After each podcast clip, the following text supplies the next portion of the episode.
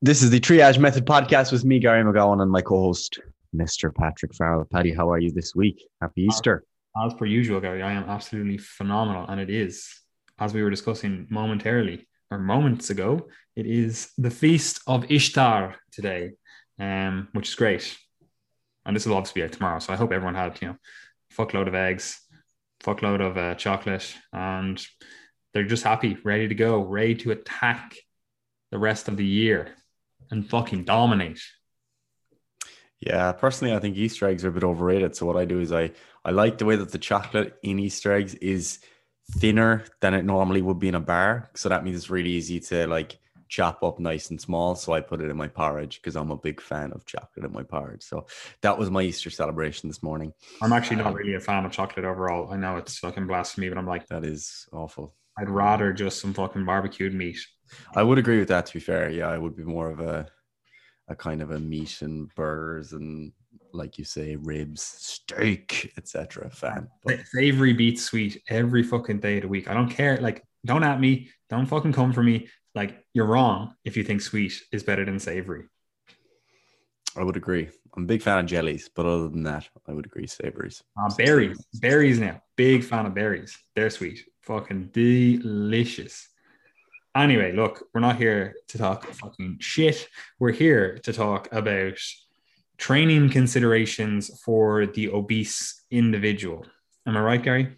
Yes, that's exactly it.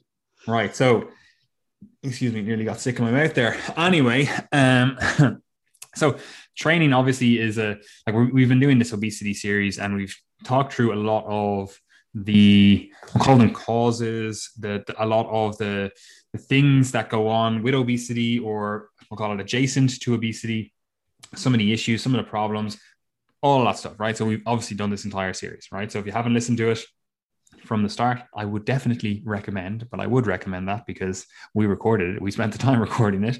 Um, but I would definitely recommend going back and listening to that because it provides the context for the next few episodes that we're going to discuss. Um, and I simply am not going to cover all of the same stuff that we recovered in that because this is all always happens with these conversations when you talk about like uh, an intervention. Say, you know, everyone's like, "Oh, but what about this?" Like someone will mention like socioeconomics, for example, and it's like we did like two, three episodes on that. I'm not going to caveat everything we say here with all of the information we discussed in that, right? So if you haven't listened to the series and you're like, oh, uh, they, they didn't cover this, you know, minute thing that uh, I, I think is really important.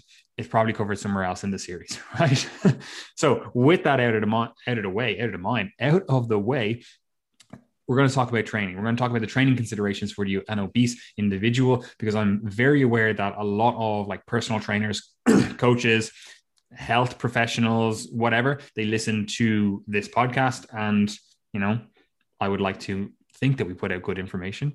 Um, but obviously, this is just a launching point. Like, we're simply not going to cover every single nuance of training the obese individual. Like, there's entire courses for that, there's entire books written on it, you know, papers, everything. Like, we're just going to cover some of the things that we think is important, right?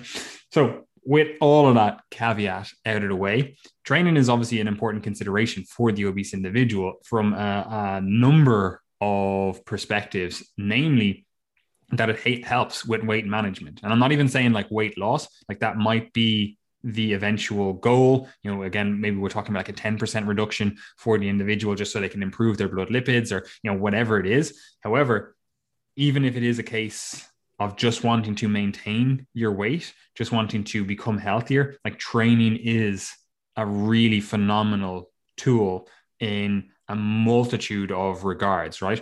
And some of the things that are really important for the obese individual, and I'm talking regardless of the actual training that is implemented, like it's pretty much universally beneficial. Now, there's definitely some caveats to that, and there's definitely some better protocols than others. However, pretty much universally across the board, I would recommend most people engaging in some form of training if well as a general rule but especially as an obese individual. And then there's a number of reasons for this. First of all it allows for we'll call it better blood sugar control right? And that's obviously something that again we've talked about. There's a diabetes risk. There's you know risks associated with that. And if we can um, like attenuate these risks to, to some regard or, or, to some extent with some training, like that's obviously going to be beneficial. As well as that, you get uh, improvements in blood lipids, um, again because you're providing somewhat of a sink for, um, you know, um, what am I trying to say, Gary? a sink for stuff in the blood. um, uh, because you're you know you're exercising you're using your muscles you're increasing your insulin sensitivity etc like things just kind of move better in your actual bloodstream in your actual like metabolism overall right? Um, and that has a knock-on effect um, of improving your uh, heart disease risk right? And that that obviously is important from the perspective of you know not wanting to die. And um, that's you know pretty beneficial. And there are also some considerations around that in terms of like what training you do. You're going to get different effects in terms of your reduced like cardiovascular risk. However, again, I just come back to it. I like, I would like to see you doing some sort of training. You're going to get some sort of uh, risk reduction. You know, you're going to get some return on investment from doing something rather than going, oh, well, I don't have access to, you know, this best training modality or this whatever. I'm like, literally, I don't care if you were in your room fucking walking on the spot. I would rather see that than doing nothing, you know? Um, then also on top of that, like you get improvements in your ability to actually functionally engage with the world, right? And what I mean by that is like if you are an individual that is overweight, like you can be somewhat closed off from the world because you're not actually able to interact with the world because, you know, walking outside of your house might be a, an actual ordeal for you because you're not fit enough to do that.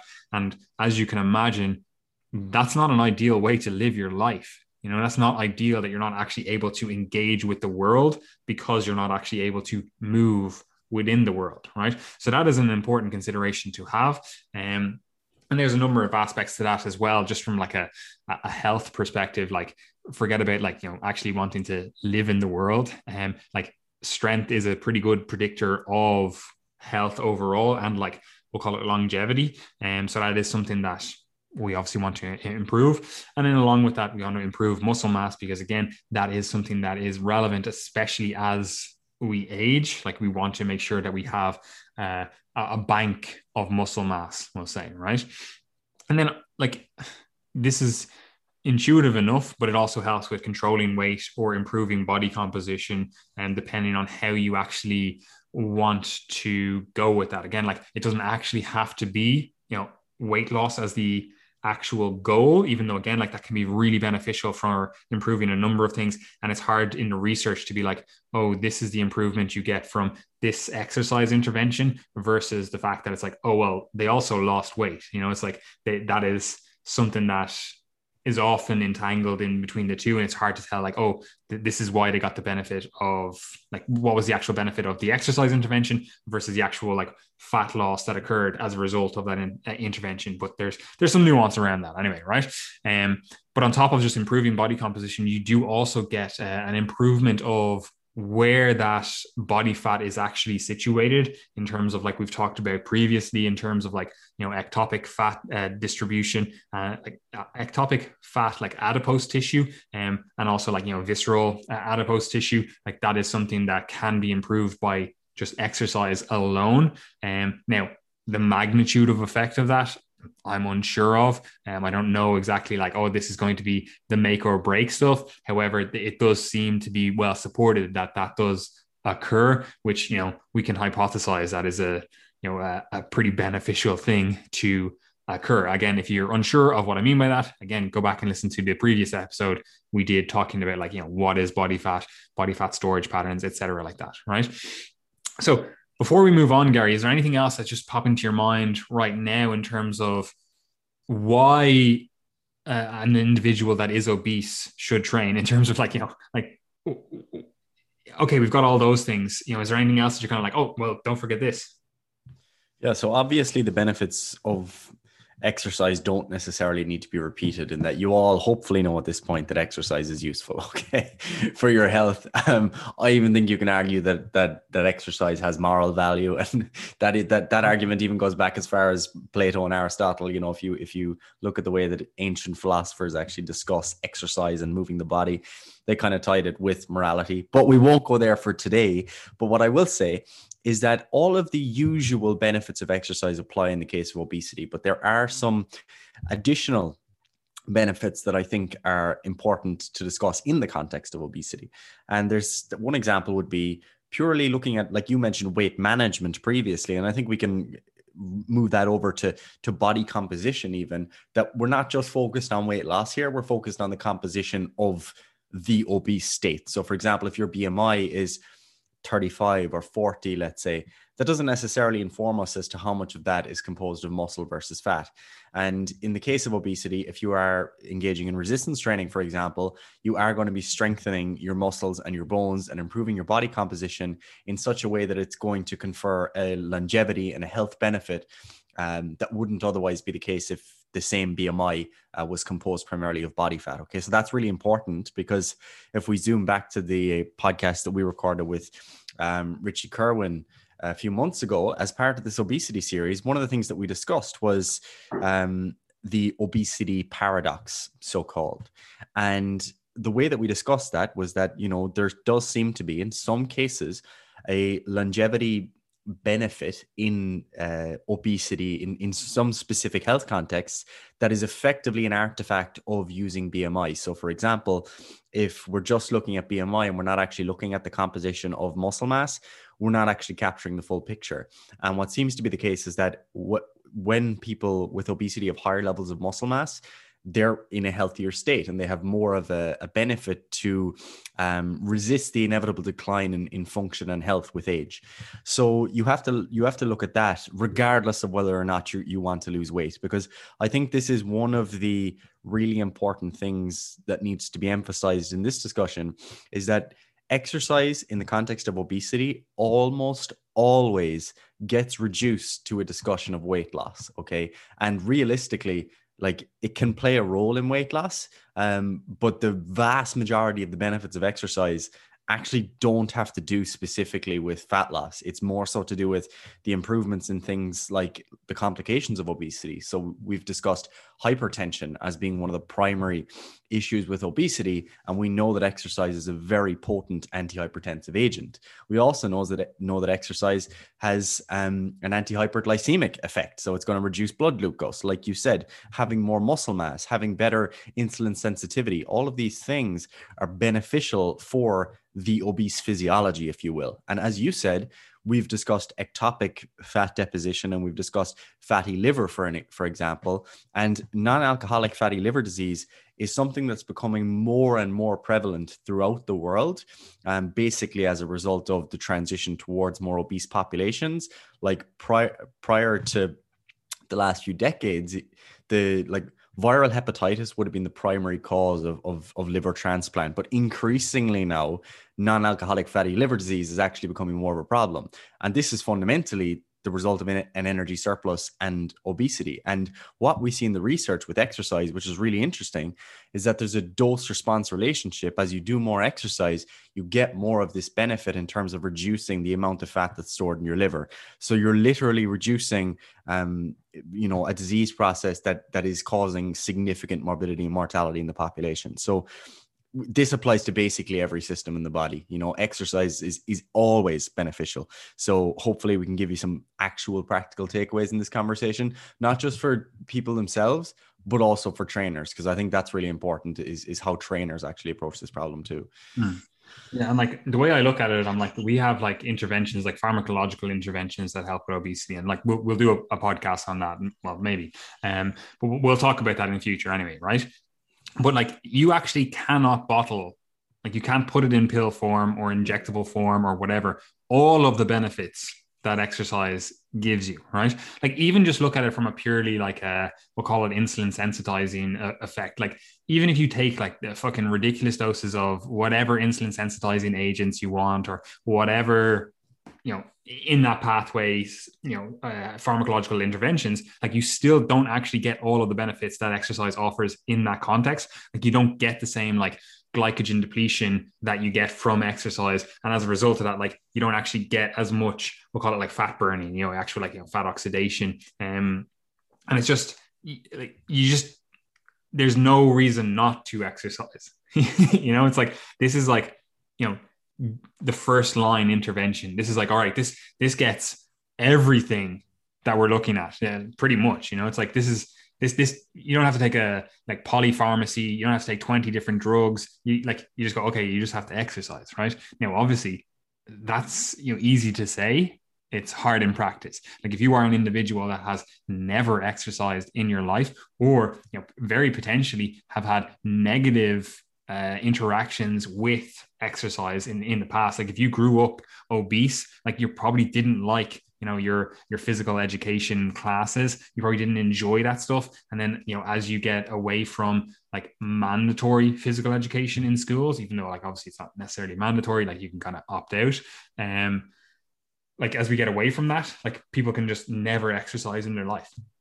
Like they can the most exercise they do is just you know walking and even that they're not even getting like you know I don't know, 5,000 steps per day. It's literally just like walk to the car, sit in the car, you know, and, and like that's it, right? Um, so like you could have had a really bad, really poor, we'll call it a physical upbringing. I don't mean the actual physical situation. I mean like you know physical activity upbringing, right? And um, but also maybe you didn't. Maybe you are uh, an individual that got obese later in life. That can oftentimes also be harder because you know how fit you used to be. You know how easy things used to be, and now you're in a position where you're like, oh, I feel like I'm a million miles away from that, and that in and of itself is somewhat demotivating you know? Like if you go from like it happens all the time with people getting injured you know? Like they'll get injured and they're like oh i used to be able to do i don't know 20 chin-ups right? And they get injured and now they're like i can't even do a single chin-up right? And in their mind they, they, they kind of limit themselves and go okay well i'm actually never going to work on that because i'm so far away from where i used to be it's not even worth it. You know, I'm injured now. I'm going to always be injured. And there's a whole like mindset shift that occurs, right? And that can often happen if you are an individual that became obese later in life, right? So it's not like one is necessarily better than the other in terms of like someone who has never exercised versus someone who used to exercise and now they're obese. It's difficult for both populations, right? However, the, the key thing with all of this, before we actually get into some more like practical stuff. The key thing to remember is that like it doesn't have to be resistance training. It doesn't have to be like, you know, formal aerobic training. It doesn't have to be like whatever intervention, CrossFit, whatever, right? It doesn't have to be any of those things. You just have to find an activity that you enjoy that you will be consistent with. That's it, right? So again, it's easy to easy for me to say, oh, you know, we our first line of defense should be exercise. Now, again, that's easy for me to say because a lot of people, their idea of exercise is, oh, uh, you know, I have to go to the gym three, four, five times per week. Like, and that's where it becomes hard in practice. But in reality, it doesn't need to be hard in practice because you have a huge amount of activity that you can pick and choose from that you are bound to find something that you enjoy you know, literally something out there, you'll be like, oh, I actually resonate with this, you know, like it, would be very rare if there was absolutely nothing that you enjoyed. Like, are you, are you telling me you don't like, like, I don't know, dancing to music? Like, you don't mind, you don't like, you know, even just shaking your shoulders to music or something? Like, there's very few people out there that don't enjoy some form of movement. It's intrinsic to life itself. Like you could move like as a an entity like uh not well like you as an entity as in like evolutionarily like we could move before we could think. Like it's it's deeper than that. So you know if you're always up in your mind always up in your head like that's you, you are missing a fundamental component of life. And that's what gary goes on about earlier on when he was talking about morality and stuff. Like it is it is something that you know you get to or uh, philosophers have questioned and thought about uh, a lot, but I'm not a philosophizer. Neither is Gary. We are just two idiots talking about obesity, right? So, what are your thoughts, Gary, in terms of what should someone who is either trying to train themselves and they're obese, or someone who is like maybe a, personal trainer, or even like a, a doctor or something, and they're just trying to help someone engage in better training practices? What are some right now they're like, okay, this is the, the these are important points to think about. Yeah, so I kind of break these down into three categories because obviously, like what we're trying to do is ultimately similar to anyone else. Like all we're talking about is the difference in fat mass. still want you to be able to perform resistance training, improve your aerobic fitness, etc. Okay, so the same, same things apply from a health perspective.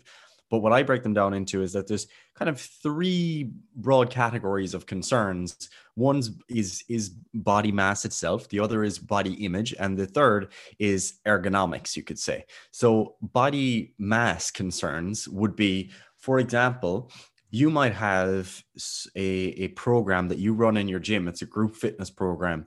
And as part of that, you might be doing box jumps and burpees, let's say. Okay. So some sort of circuit. And what you have to realize is if someone is untrained, let's say, and they're 140 kilos and 70 kilos of that is fat mass, like that's non-functional. So it's ultimately very similar to one of your other trainees having a 70 kilo weighted vest on. You know obviously it's not the exact same because they've lived with that but there's enough of a similarity there for you to take it seriously. So to expect that individual to perform box jumps and take all of the impact on their joints every time they come down and to move that amount of mass in the first place, the same distance you might expect another client. And then with burpees, you're coming down and throwing all of that mass onto the, someone's hands, onto their wrists, you know, which are relatively fragile joints, you know, in the grand scheme of things and then also you know putting all that that load on them that they have to catch them with their shoulders and their elbows etc it's a big ask okay? It's a really big ask. It's it's not it's not the same as as someone else who's let's say normal weight or you as a trainer doing that exercise. Even the the part of a burpee let's say where you're coming back up again like you have to be able to bring your hands towards your feet and if there's compression of fat mass between you doing that again that that's just a challenging thing to do and it's purely the result of body mass. And I would say the exact same thing almost if that was a 140 kilo bodybuilder, okay? Because bodybuilders don't do that stuff and they actually know that. You know, really large bodybuilders typically won't be doing things where they're throwing their bodies around like that because they're like, I'm not built for that, you know? And we know bodybuilders ourselves who are up to that kind of range of 140 kilos and they struggle with putting their shoes on. They don't go to concerts because they don't like standing for that long. They have difficulty. That's why they all wear flip flops. yeah, they, they, they have difficulty in airports um, with you know walking to the terminal and stuff. So this stuff applies even in those quote unquote athletic individuals. So that that body mass um, component is really important to consider. And obviously, you could go through every exercise and, and think about the role it plays. And it's something to think about yourself with regards to your own programs that you're putting together. But another, I think, very obvious one would be walking and running, for example. If someone is if let's say you give them a step target of 10,000 steps per day, 10,000 steps per day at 75 kilos lean is very different to 10,000 steps per day at 140 kilos with 70 kilos of fat mass. Again, it's like giving you a big weighted vest and telling you to go and do that. Okay.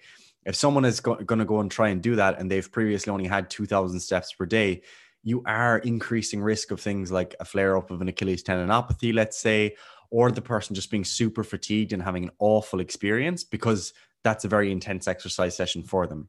And this is something that I always bring up with clients who are untrained generally, not just clients with obesity, is that if I give you, let's say, a 30 minute cardio session, some of the w- ways I would program that will be 30 minutes at 140 to 160 beats per minute, let's say, okay, as a heart rate range. And if the person has an activity watch, they can easily track that. But if someone is untrained and if they're obese, they might reach that heart rate range walking on the flat. Okay. And someone untrained generally, um, and people with certain illnesses and things, they might reach that on the flat. So that's all I need you to do. That's that's your moderate intensity intensity exercise in that context. And what you have to realize then as a trainer is that if that is already that person's moderate intensity threshold, you're not going to get them to do an additional you know, casual walks that are for their steps because we've already established that's their moderate intensity exercise. So there are some of the considerations that you do have to keep in mind that are specific to the body mass itself. So you can think about it as in terms of how does the mass uh, difference interact with this exercise, um, and then how does uh, the mass affect everyday activities as well. So, such as walking, but also other activities of daily living. For for example, if if someone is if someone has been working a manual job um, and I, and they're you know quite obese and they've got uh, 70 kilo of 70 kilos of extra fat mass as i said i know that they've been used to carrying that weight around so i can interpret from the get-go that okay this person has probably developed a level of muscular strength and endurance to deal with the extra mass in the tasks that they're used to doing so that person's start, starting point, I would anticipate as being different to the um, sedentary individual with obesity with the same level of fat mass who has not been doing any activity because they may not even have the basic adaptations to deal with that fat mass in activities of daily living. And that's particularly the case if someone has gained that weight recently. You know, so for example, someone might have had a three year really rough period where you know they had lots of grief in the family and depression and they gained loads of weight and their lifestyle went downhill. They became very sedentary. That's a totally different situation to someone who's been obese since childhood and has lived a normal physically active life. So the same caveats apply ultimate apply ultimately to every client you know where are you starting and where do we need to get to? But just considering that those body mass considerations um, are important there. Now, will I go on to the other two? Uh, I just, or do you want to add? Yeah, go ahead. The first thing is like this is actually a really important thing to understand. Um, first of all, like well, it's a fun little you know point if you know people say like, oh, I have a fast metabolism. Like realistically, individuals that are obese, they have the fastest metabolisms because everything they do, like you know, non-exercise activity thermogenesis is a component of meta- metabolism, right? So if this individual literally, I don't know, you play bowling and this other individual plays bowling. You know, you both go to the fucking bowling alley and you both do your fucking whatever 10 pins or whatever it is, you know, 10 rounds, whatever they're called. Um, and you, you both do that, right? You might go, oh, that was, you know, a fine activity. You look at your activity tracking watch, your, your Apple watch or whatever, and you go, oh, cool. My heart rate got up to 90 while I was like, you know, celebrating, you know, getting a, a strike or something. You're like, great, you know? Um, and you're like, oh, look, I burned I don't know, well, let's say 200 calories. Just I'm picking that out of my ass, right?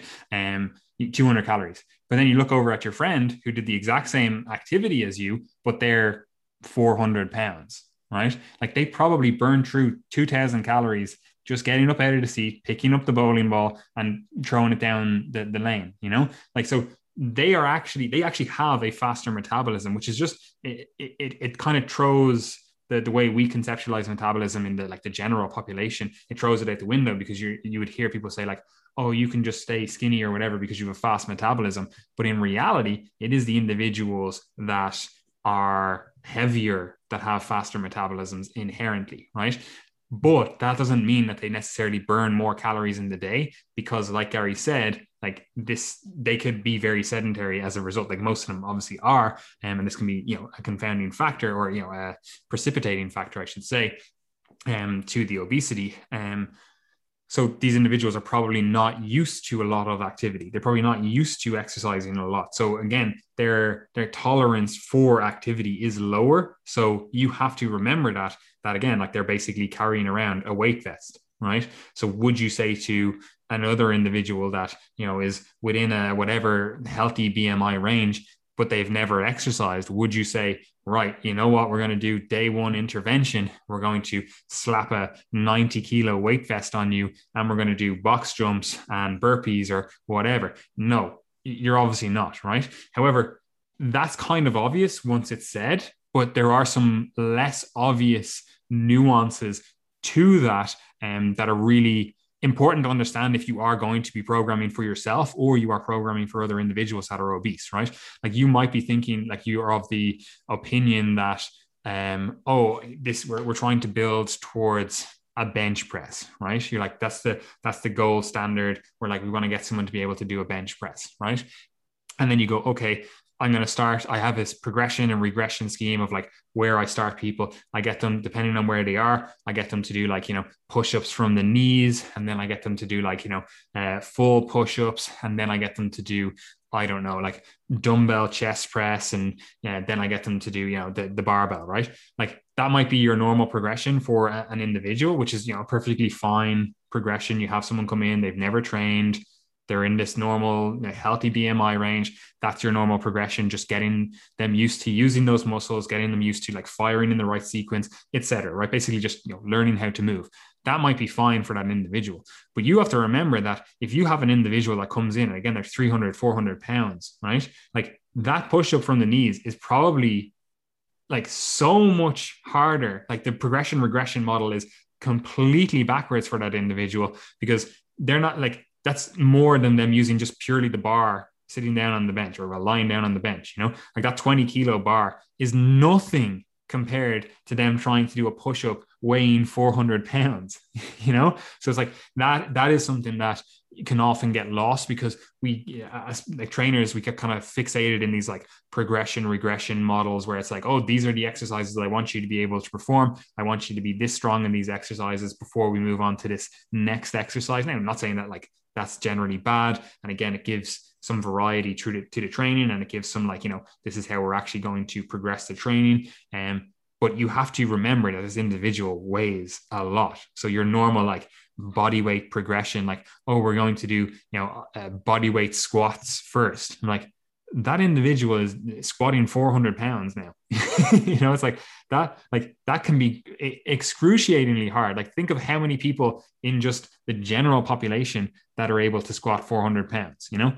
Not that many. So why do you expect this individual on day one in the gym to be able to do that. So that is something just to really keep in mind. And you're probably going to have to come up with different progression models. And um, for example, just using that squat, like it might be easier for that individual to just sit on a leg press machine and do a leg press that they can actually easily load the, the weight. They pick the weight that they're actually able for rather than saying, oh, I'm going to squat 400 pounds today. You know, like that's it's just not realistic. And you have to think of those things. And you might have to uh, confront some of your own biases in terms of you might think like, oh, we want to focus on like, you know, high return, high yield, like compound exercises, like they burn lots of calories, they use lots of muscle. And um, why would I have this individual that needs more help, you know, because they're they have a, an actual issue going on why would I get them to do like, you know, these low yield exercises? I'd rather have them,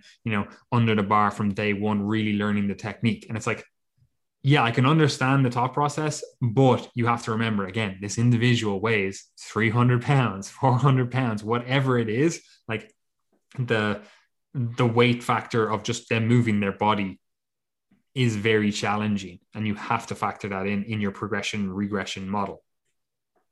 Yes, sir. Um, and then just a, kind of a second related point, I guess you could say, is is then body image, and this comes back to specific exercises again. So, well, for, first and foremost, I guess the advice here is obviously different whether we're talking to a trainee um, or a trainer, because ultimately people have different um, tolerance for body image concerns. For example, like I remember back when I was like more into bodybuilding, particularly early on, like you wear different things for your upper body day versus your lower body day, for example, because you know that on your upper body day, you're going to have an upper body pump, but when you're, uh, when you have a lower body day, all that blood's going to be in your legs and your arms are going to be looking small, you know, and like bodybuilders think about that stuff all the time and they're very particular about what they wear. Like they're legitimate body image concerns and similar things obviously apply in the case of obesity, for example, someone might wish to wear um, more baggy clothes or they don't want to wear certain tops because when they lie down in a decline bench, for example, you know, their stomach is sitting is is popping out or any other position that someone might feel exposed in.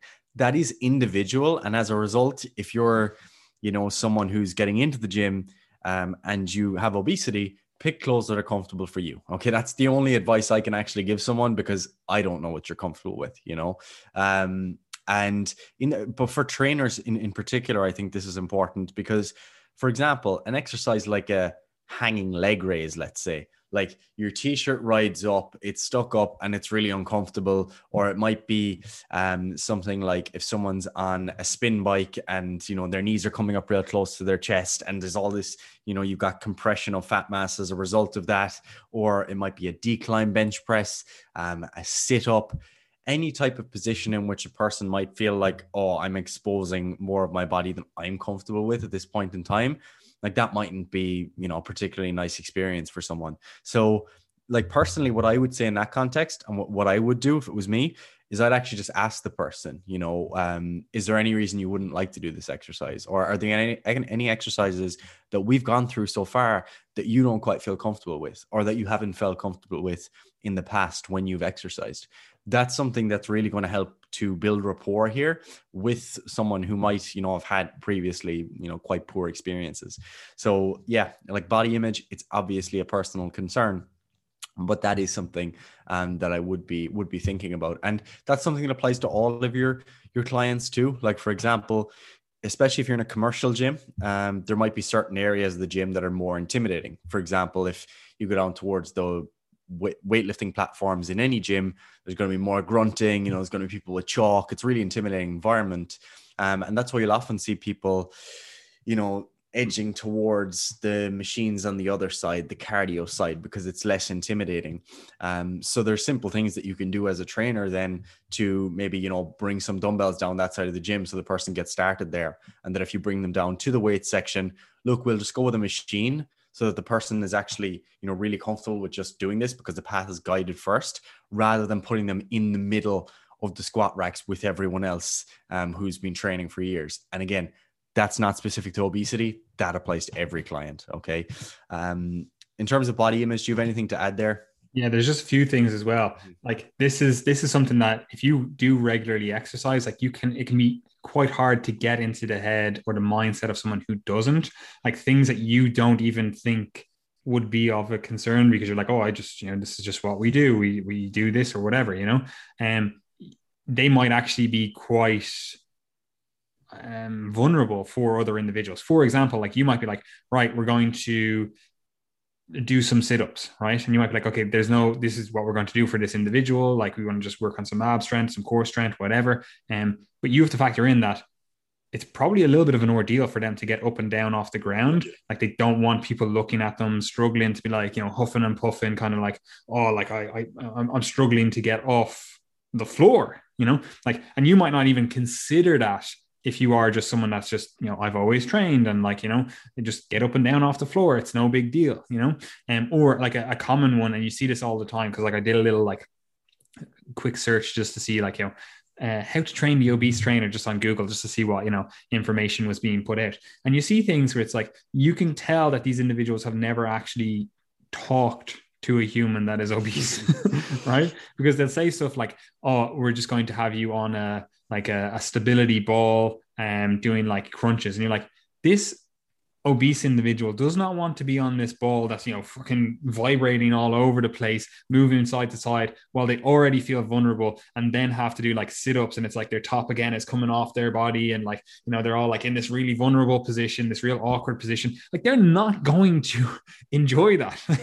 Like it's rare anyone enjoys that you know? It's like you just enjoy that because again in your head you're like oh yeah i can't wait to have my you know chiseled six pack on the beach or whatever. It's like this for the average person who's like, you know, scared or like, you know, uh, frustrated with their little like muffin top or something, like even they don't want to be doing this.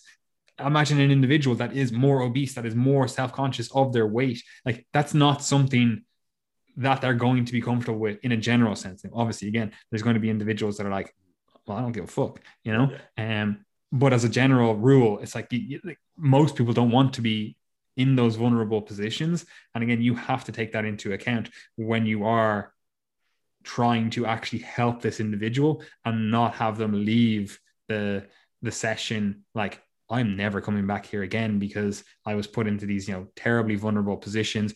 That's a bad uh, exercise environment. if that's how I have to train to get results and I'm going to feel shame, you know, I'm going to feel, you know, vulnerable, whatever, like whatever those feelings are, like if they're thinking then oh i have to feel those to get results like you're pushing them further away. Like you might be a fucking sadomasochist and be like man i fucking love killing myself on fucking high rep bulgarian split squats or something you know and you're like I'm going to do that for my obese uh, individuals because you know they need to burn loads of calories they need to build leg strength and you have them fucking huffing and puffing away you know their literally blood pressure is through the moon and you know they're bright red they're fucking sweating buckets everything like you might be like, yeah, man, I gave them a phenomenal workout there. But just from like a, a self-conscious, self, yeah, self, self-conscious uh, aspect, like they probably aren't going to enjoy that. You know, forget about the actual effects of like, you know, they wake up the next day and they can fucking hardly walk because you absolutely annihilated them in the gym. Like, forget about that stuff.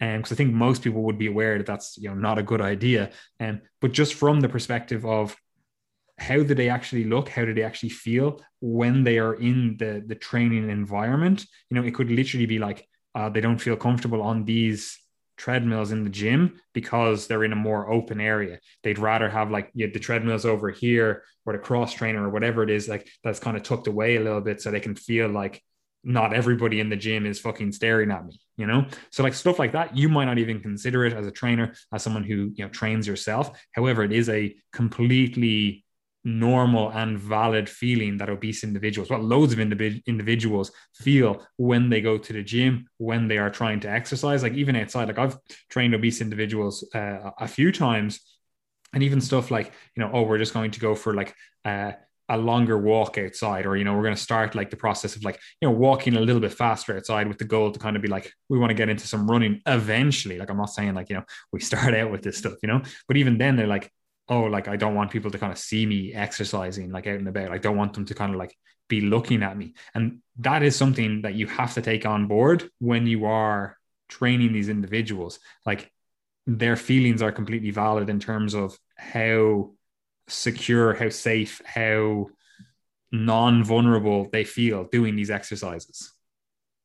Yes, sir. Um, and then I guess the the only the additional point I had then was I guess, ergonomic concerns, which is very much related to the body mass question. But just thinking about how different machines in your gym and pieces of equipment are set up. For example, if you look at some spin bikes, like the seats are absolutely tiny, you know, and if someone, you know, is, you know, quite obese, um, if they're, let's say, BMI of, of 40 plus, like a seat that small relative to the size of their gluteal region is just super uncomfortable. You know, it's just not nice, especially when you've got a lot of extra mass um, on that seat. So that's a concern. For example, the rowing machine is very similar. Like if you look at the seat that's available, it's quite small and sometimes can be um, quite unstable as well.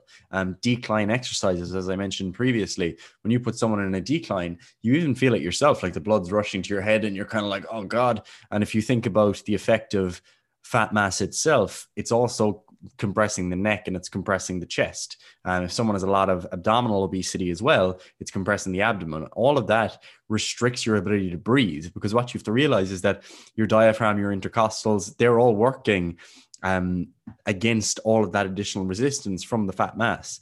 So it's like, you know, at jujitsu, for example, when someone has you in side control or mount and they press down in your chest, like it's so hard to breathe. Or anyone, anyone will know if someone sits in your chest, it's so uncomfortable. And if you've got a lot of extra fat mass, there's some of that effect going on. So those different types of positions can just be far more uncomfortable. Like similarly, if you're doing ab work, for example, like you mentioned previously, if you're supine, like lying down on your back, again that, like that totally changes even the breathing during the exercise because of all of the fat mass and the effects on your neck and your chest etc um, so that can be can be quite uncomfortable for someone. Um, there's obviously plenty of other ergonomic concerns like for example a leg press. Some leg press start you in like a really flexed position already where your knees are like almost at your chest. And obviously if there's if there's a lot of um, fat mass in the way, that again is just a really awkward exercise to set up. And that's something that's specific to your gym. Like go through the pieces of equipment and think, you know, what do I find really awkward to get into? Like what's just a bit, oh, it's one of those exercises you nearly don't want to do it because it's so uncomfortable to set up. And think about how might how that might apply for a heavier person. Like even something like a a barbell hip thrust, let's say. Um, most people hate setting up that exercise, but think about like when you set a barbell hip thrust up, on a bench that isn't that steady. Like I know what's happened to me a few times where oh the bench slips backwards, and the heavier you are, the more likely that is to to occur. You know, so go through those exercises and just be practical about what actually makes sense for someone to try and do. Hundred percent. I've nothing to add to that, Gary. Yeah, I think that's fair. You know, it's it's ultimately d- depends on what you regularly program uh, for your clients. Like you know, there's there's obviously plenty of other specific exercise concerns. Like I think we mentioned previously, or you mentioned body weight exercises, you know, like getting someone to do chin ups, push ups, dips, etc. Totally different if you're starting off with with extra uh, body mass. So just just be practical, you know, um, and, and, try to put yourself in in those shoes, you know. And and I've seen people do like an experiment like that before, where a lean person will like wear um, a simulated suit um, to see what it's like to carry around the mass um, as an obese individual. And yeah, it's it's not an easy feat. Obviously, it's not the exact same because they're used to living in it, but but yeah, um, as a trainer, just trying to to be empathetic in those cases is is really important. Um, I'm not sure there's too much else that's actually specific. What do you think? Nothing to that, but what I want to do as well is just make sure that people actually have an idea of going away from this, going, okay, so this is how we could think about things. Because I don't think our overall training recommendations actually change no. that much. However, there are some things where I'd be like, if we had an obese individual, this is potentially how I would train them, you know? Um, and I'll just go through some things and you can kind of just chime in with anything that you're like, oh yeah, that's that maybe, or I would do some something differently. Cause like we didn't talk about this beforehand in terms of like how we would train obese individuals. So I'm sure there's probably some differences, right? And um, like when I when I think of it, I'm like, okay, again, we're going to focus on those uh compound high yield exercises. Well, actually I should just take a step back. When I would be training an obese individual, I would probably again be of the the the preference for let's get you doing some resistance training. I think it has a multitude of benefits outside of just the you know act of exercise itself, which as we've said is you know beneficial overall. My preference would be for them to be doing some resistance training. However, again, keeping that like meta level overview of this, we're going to pick some exercise that this individual enjoys. That's the that's the starting point, right? If they go, I fucking hate resistance training, I probably won't get them to do it, or I will give them the minimum effective dose to be like, right, you don't enjoy this session, but we're doing this because it's going to allow us to really progress X, Y, Z, right? And um, so that's that's something to uh, keep in mind. But then also we need to keep in mind that like, where is this like individual actually at? Like, do they have an extremely low um, tolerance for exercise? And if that is the case, like we'd probably have to really scale things back. And this is where stuff like, you know, like aqua aerobics or something can be really beneficial, right? Where they're like, okay, you can actually take some load off the body, but actually get more movement through the joints, through the fucking, you know, the body in general, right? It just really is awkward and uh, annoying for obese individuals that aqua aerobics also means that you're going to be in the water and that you have to wear, you know, swimsuits and stuff, which, you know, for most people is a little bit of a, again, that kind of a, self confidence, that kind of uh, self esteem stuff for most people. You know, they're like, oh, I don't want to, you know, be in the pool, have people looking at me, you know, in my bikini or in my, you know, swim trunks or, you know, whatever it is. And um, so if you are an obese individual, those concerns are obviously also really valid. And um, so that is a little bit unfortunate that that is the case that the the easier intervention in terms of easier on your joints, etc., is also one that's probably more likely to uh, instill fear, more likely to instill these feelings of like, oh, Jesus, I don't want to get in the pool, you know? Um, or I don't want to exercise in general, right? So that's the kind of meta level stuff. But beyond that, like with an individual with obesity, I would be more inclined to suggest again resistance training. I would like to see them in two to three times per week. I think a nice schedule of like, you know, uh, Monday, Wednesday, Friday gives a good effect across the week, right? And what I mean by that is like you're getting the benefits of that resistance training spread throughout the week. It's not all clumped together. And the benefits I'm talking about, especially, are the, you know, blood glucose regulating stuff, the more like uh, metabolism stuff, the, the more metabolic stuff, you know, you're getting uh, a, nicer spread of that. However, again, if the individual is, they're like, oh, look, I can only come to the gym on these days and they're all clumped together, that's fine by me, you know? And um, that's obviously the, the nuance of programming, right? However, with this individual, I probably would be more concerned with like full body training. I wouldn't be doing like some isolated, like here we're doing our uh, push day and we're going to do our pull day and we're going to do our lower body day. Like I just wouldn't be doing that. I would still be focusing on that, you know, compound exercises, high yield exercises, um, applying some like uh, appropriate progression regression you know models to those you know different exercises and um, based on where that individual is at but i probably would be training them full body three times per week i think first of all, I like that for general trainees anyway. But in individuals that are obese, I'm like, look, we want to just you know strengthen the body overall. I think this is just a really handy way to do it if we spread this out across the week, but we also train the full body on each of those days, right? So that's the first thing. I would definitely probably, you know, err on the side of slightly higher reps. And the only reason I say this, like I still think that the general premise of, you know, exercising in the eight to 30 rep range is a, a good bet for these individuals. However, from a glycogen depletion perspective, like I'm like, yeah, like we could make a strong case to do higher reps um, just from the pers- perspective of like, you know, getting a little bit more glycogen depleted. Now, how much of an overall effect uh, that's going to have, you know, again, it's debatable, but I would probably just use a progression model of like, okay, rather than increasing weights for this individual, we're just going to increase reps over time. So, first of all, they're doing a little bit more work, they're burning a little bit more calories, even though I generally don't like to think of resistance training as like a calorie burning you know event. However again like in this individual i'm like okay this actually we need to get some sort of energy flux going right?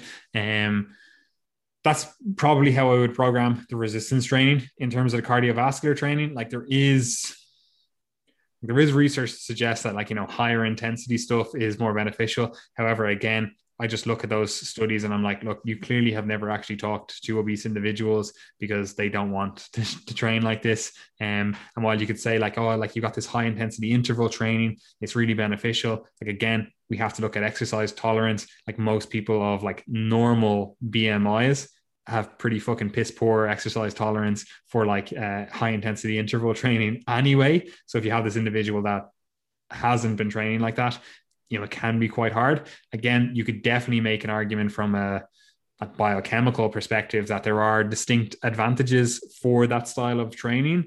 Um, but in general, I just think it's probably too hard. Like the the the juice isn't worth the squeeze, so to speak, right? And um, especially considering that we can get the benefits from other things, other areas. However, look, if you want to go high intensity with the, the cardio stuff and the individual wants to go for it, by all means do.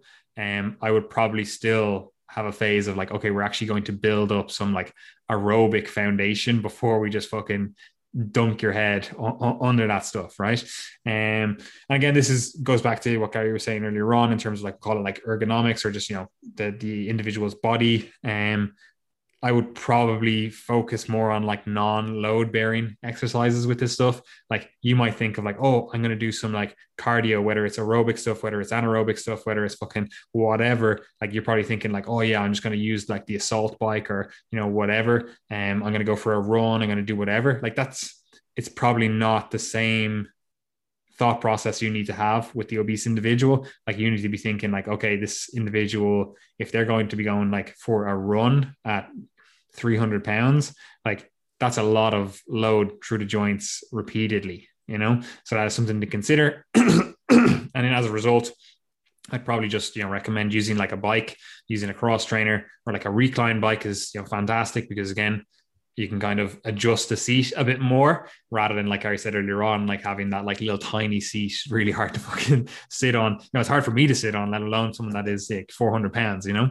Um, so that's just a, a concern with the, the cardio side of things. Um, but yeah, like that's that's they're the main kind of things I would be thinking. We could also make a strong argument that we would schedule in some again low grade uh, aerobic stuff throughout the workout. Like let's say you have them for an hour like they, you're they're with you for three hours per week. Like you could do 10 minutes of a warm-up on you know the the cross trainer then get in to do some resistance work then do 10 minutes of the cross trainer resistance work and then again do 10 minutes of the cross trainer so that you get 30 minutes of total like aerobic work and calorie burning etc and you also got your resistance training in rather than getting them to be like, oh yeah, you have to actually just stand, sit on a treadmill or sit on a treadmill. You do walk on a treadmill for 30 minutes straight through. Like that can be really quite boring for, you know, people who enjoy exercise, let alone people that are like,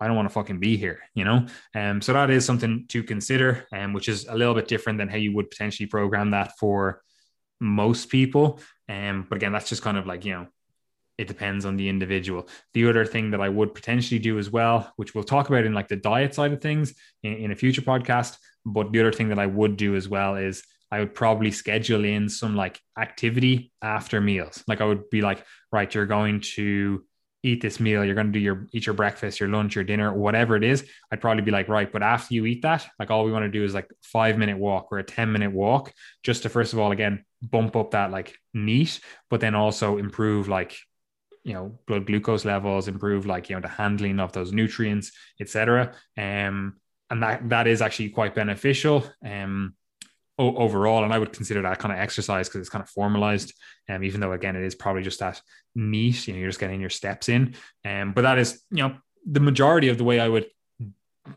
approach training slightly differently you know? There, there's the few few concerns that i would have. Nothing to add Okay, fine. Well, the, the, final thing I would also say is like there are also some legitimate like contraindications um for exercise for some populations, um, such as again blood pressure issues. Like I'm not going to get someone to be like, we're going to go for a max effort overhead press.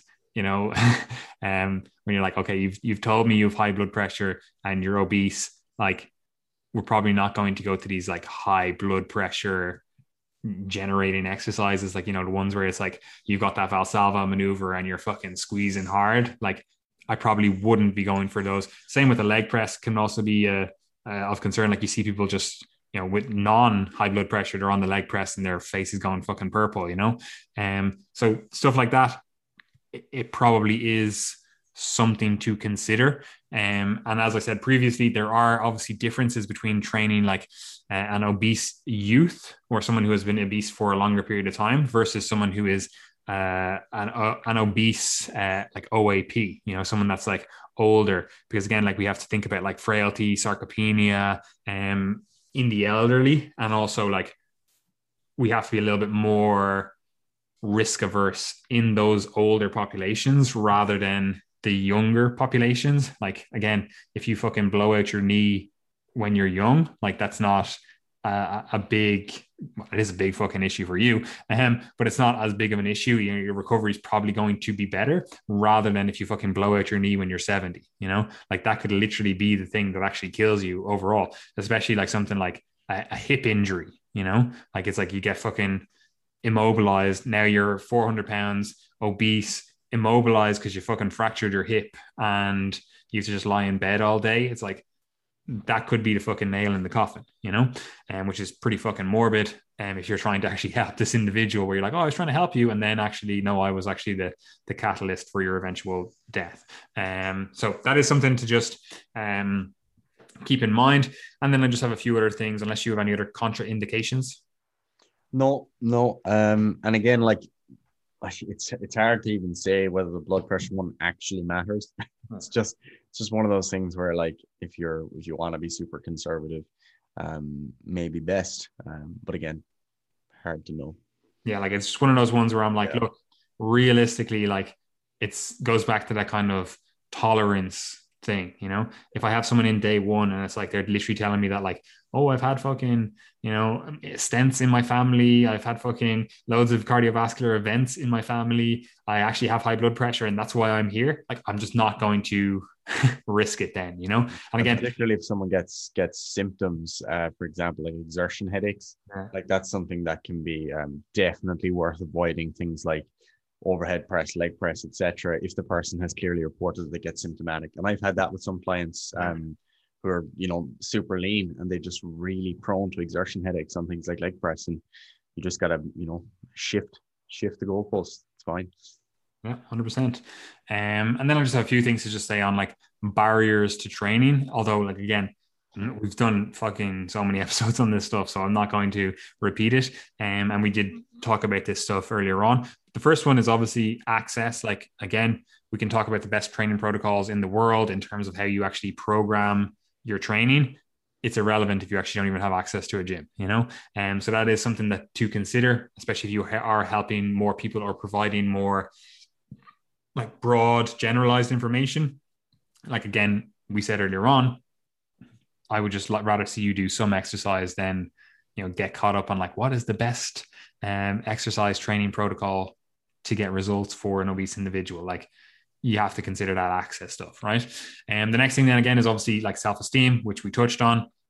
But also on top of that, I just wanted to touch on the fact that like if you are training an obese individual or you are an obese individual, like you have to actually go through a profound mindset shift to actually deal with the issues presented to you. And what I mean by that is you have to go from like a fixed mindset of like, oh, I am an obese individual. Everything I do is guided by the fact that I am an obese individual. And like, this is kind of like the way I am, I'm stuck like this. You have to move from that to like a, a growth mindset in terms of like, oh, my actions can actually influence the way like I look, feel, perform, etc. Um, and that's that if you're already in that growth mindset, like it's hard to look at someone and be like, how are you in this fixed mindset? However, even people that are, you know, very in like growth mindsets in like their training or, you know, different aspects of their life, like they probably do have fixed mindsets in other aspects. Like I couldn't tell you the amount of personal trainers, for example, that um are in this really like beneficial growth mindset in terms of their training, their nutrition, etc. But then you ask them about money, you talk to them about money, and they're in this real fixed mindset of like, oh, there just isn't enough money out there, or you know, oh, I just can't do anything to you know uh, change my like uh, monetary situation, etc. Right? So it's like just because you're in a growth mindset elsewhere doesn't mean that it extends to your entire life, you know. Um, but as an obese individual or training an obese individual, that is something that you have to go through. And it's just, I wish I could give you the keys to that in terms of like, here is how you, you know, navigate that situation. But I unfortunately just don't have that. I don't like it's it's something that again, like that's the the personal training, like the, the personal side of personal training. Like it actually is something that you have to coach true. And it's hard to do it yourself it's hard to do it to other individuals as well. So it, like it just doesn't get easy, right? And then I just want to finally just say overall, I would just ease into training. You know, like you don't need to go balls to the wall from day one. And um, if you're training an obese individual or you are an obese individual, like a little goes a long way. And if it's just a case of you doing a slight bit more than you did last week or that you than you've ever done, like that is beneficial and it will compound. It will result in benefits over time. And you just have to be consistent with it rather than being in this like all or nothing mindset. Like I said earlier on, like, oh, I would like to have someone do like, you know, three resistant or three training sessions per week, you know, like that doesn't mean that you have to. If you've done no training sessions per week for the last five years, like one training session per week is going to be more beneficial than none, you know? Um, so just keep that in mind. Anyway, Gary, do you have anything final to say? Because I know we have some tasty episodes coming up um, over the, the next few weeks eh, to round out this series and then move on to the next series. Um, but in terms of the training side of things, seeing as you are a qualified exercise interventionist, otherwise known as a physiotherapist, um, and you are a trainee doctor, um, do you have any final thoughts? No, I think we've we've added most things. I think in, in summary, like exercise um, ideally would be as accessible um, to people with obesity as it is for anyone else. There are certainly additional barriers that can be related to body mass, body image, ergonomics, um, prejudice as well in some cases. Um, I've definitely seen examples where um, people have laughed at people with obesity in the gym who are clearly making the effort to try and improve themselves, um, which is pretty disgusting. And I, have seen it firsthand. So, like, obviously, that helps no one. like, that just actually, if you like, even if you were to make the case that, right, I'm disgusted by people with obesity, let's just say you hold that position you actually want them to be in your gym training because you're reducing the probability that you will come in contact with people um, with obesity who are unfit. So, um, yeah, it's it's just a, a pretty useless uh, opinion to hold for anyone really. Um, but yeah, I, I think I think ultimately we've we've covered everything. I think that like the key message really, as is the case with anyone who's starting exercise, is start small and progress accordingly. And I think that if you are someone with obesity, as we said, um, particularly if you're, you know, at the higher end, like if you're if your BMI is 35, 40, 45 plus, you have to, you know, give yourself some credit for the tasks such as walking and just starting at those low level activities because for you, you're actually performing a different exercise to me in terms of going out walking. It's a totally different intensity. So if you were to do 10,000 steps a day, that's totally different to me doing 10,000 steps a day. So you have to put that in the category of exercise as opposed to in the category of, you know, activities of daily living, let's say, because that is one of the things that can be a bit confusing for people is they might look at workout programs online and they might be thinking, God, if I was to even go through the warm up, I would be in bits. And that's fine because you're at a different starting point and we have to think about relative intensity. So it's it's very much similar to, you know, Paddy is a much stronger squat than me. If I tried to do the than you full stop, Gary. if I tried to do the weights that Paddy would do for his squat sets, like obviously it would just make no sense. Like, why would I do that? It just makes no sense at all. I'm not going to be able to do it. His warm up sets would be enough. And that's very similar to, you know, anyone at any level. So much like you put appropriate weight on the bar when you're, you know, weight training, think about putting appropriate weight on the bar metaphorically when you're going for a walk or a run or whatever. Um, just going out and doing as much as you can is is rarely uh, a good option unless you're competing in something. So they'd be my my summary points. Mm. And this is really important. Again, it goes back to like a little bit is like it goes a long way. Like uh, it, it really does because you could do something you could see online and be like, oh, they say I have to train. Like even I said earlier on, like you train for an hour or whatever. Like 10 minutes might be your capacity. Like 10 minutes of that training session might put you on the floor for the rest of the day. You're like, fuck man, like that's the most I've exercised in the last 10 years, you know? And that that's okay. Like you start there and you build up slowly. Like that's the whole process of training. Like they, they, call it training for a reason. It's not like you're not competing every single day you go to the gym. I know some people make it out as if they are on social media like bodybuilders and stuff. They're going to fucking war. Um but it's training. It's literally training you to get better in future. That's what it is. Just like any other training you're not going to be fantastic from the start. You build up you progress over time. Anyway, Gary, I have nothing else to say on the topic. Well, I'm sure we do have else to say. We're just not saying it here. Um, but where can people find us? Where can they find more information about us? What have we got going on? All of that. And then also just give them a quick recap of like, you know, how life is going for you. Cause I feel like my life is just incredibly boring. Like I just do a load of work all day, talk to people on like, you know, consultation calls, do my check ins, do all that stuff. But you actually have stuff going on outside in the real world as well. My life is basically the same, except that when I'm not doing those triage tasks, I do practice medicine questions. That's about it. so I'm learning, I'm doing online study at the moment, obviously. Um, well, not obviously, because I actually have been in, in the hospital a bit, so that was nice. Uh, but at the moment, it's it's mostly online. The odd class here and there. Um, I think I've diabetic foot examination next week and blood glucose testing because obviously some people don't just do it themselves all the time. um, no, but I so I do have some practical classes, but other than that, it's mostly just online learning. Exams are coming up, so um, we'll be putting the head down a little bit more. Uh, but yeah, I mean, college is is fine. Uh, business is going well with triage. The weather is nice, so really can't complain at all. Um, so on that note, we do have coaching spaces available. So you know, um, we've got quite a few spaces available each, to be honest, me, Paddy, and Brian. So if you are interested in coaching, you're more than welcome to apply. Um, as I've said to you know many people who've, who've messaged us asking about coaching and stuff over time, we don't just take on anyone. So it's not like you can just go on our website and click buy because we want to know that we can do the best job for you and that you're actually a good fit for us too. Um, so one of the things you can do if you're interested in the coaching process is you can drop us an email info at triagemethod.com or you can dm any of us on instagram or you can go through our website and fill out an application form.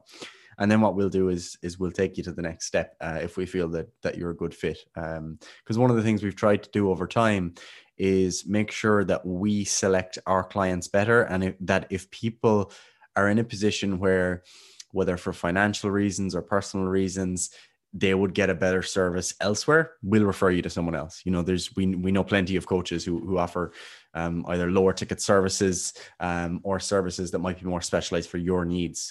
Um, for example, if you're into competitive bodybuilding or something, we know people who are better than us at, at prepping people for that. So, so yeah, um, get in touch if you're interested. Um, we do also have the coaches corner, which is for coaches who want to level up their education. Um, so you can subscribe to that if you're interested. We have a weekly newsletter, the Triage Method newsletter, which you can subscribe to. We put out information there that doesn't necessarily get posted on our social media, and you can also just keep up there with you know what podcast did we do this week what other recommended resources do we have you know some testimonials from our clients etc so it's a nice way to get like a roundup of what we've been up to um, and we are posting on our social media too. So you can follow me, Skinny Gaz. You can follow Paddy, the real Paddy Farrell, and you can follow Brian, Brian O'Hengisa, um, on Instagram. And you can follow our Facebook page um, and or join our our free Facebook community, the Triage Method community.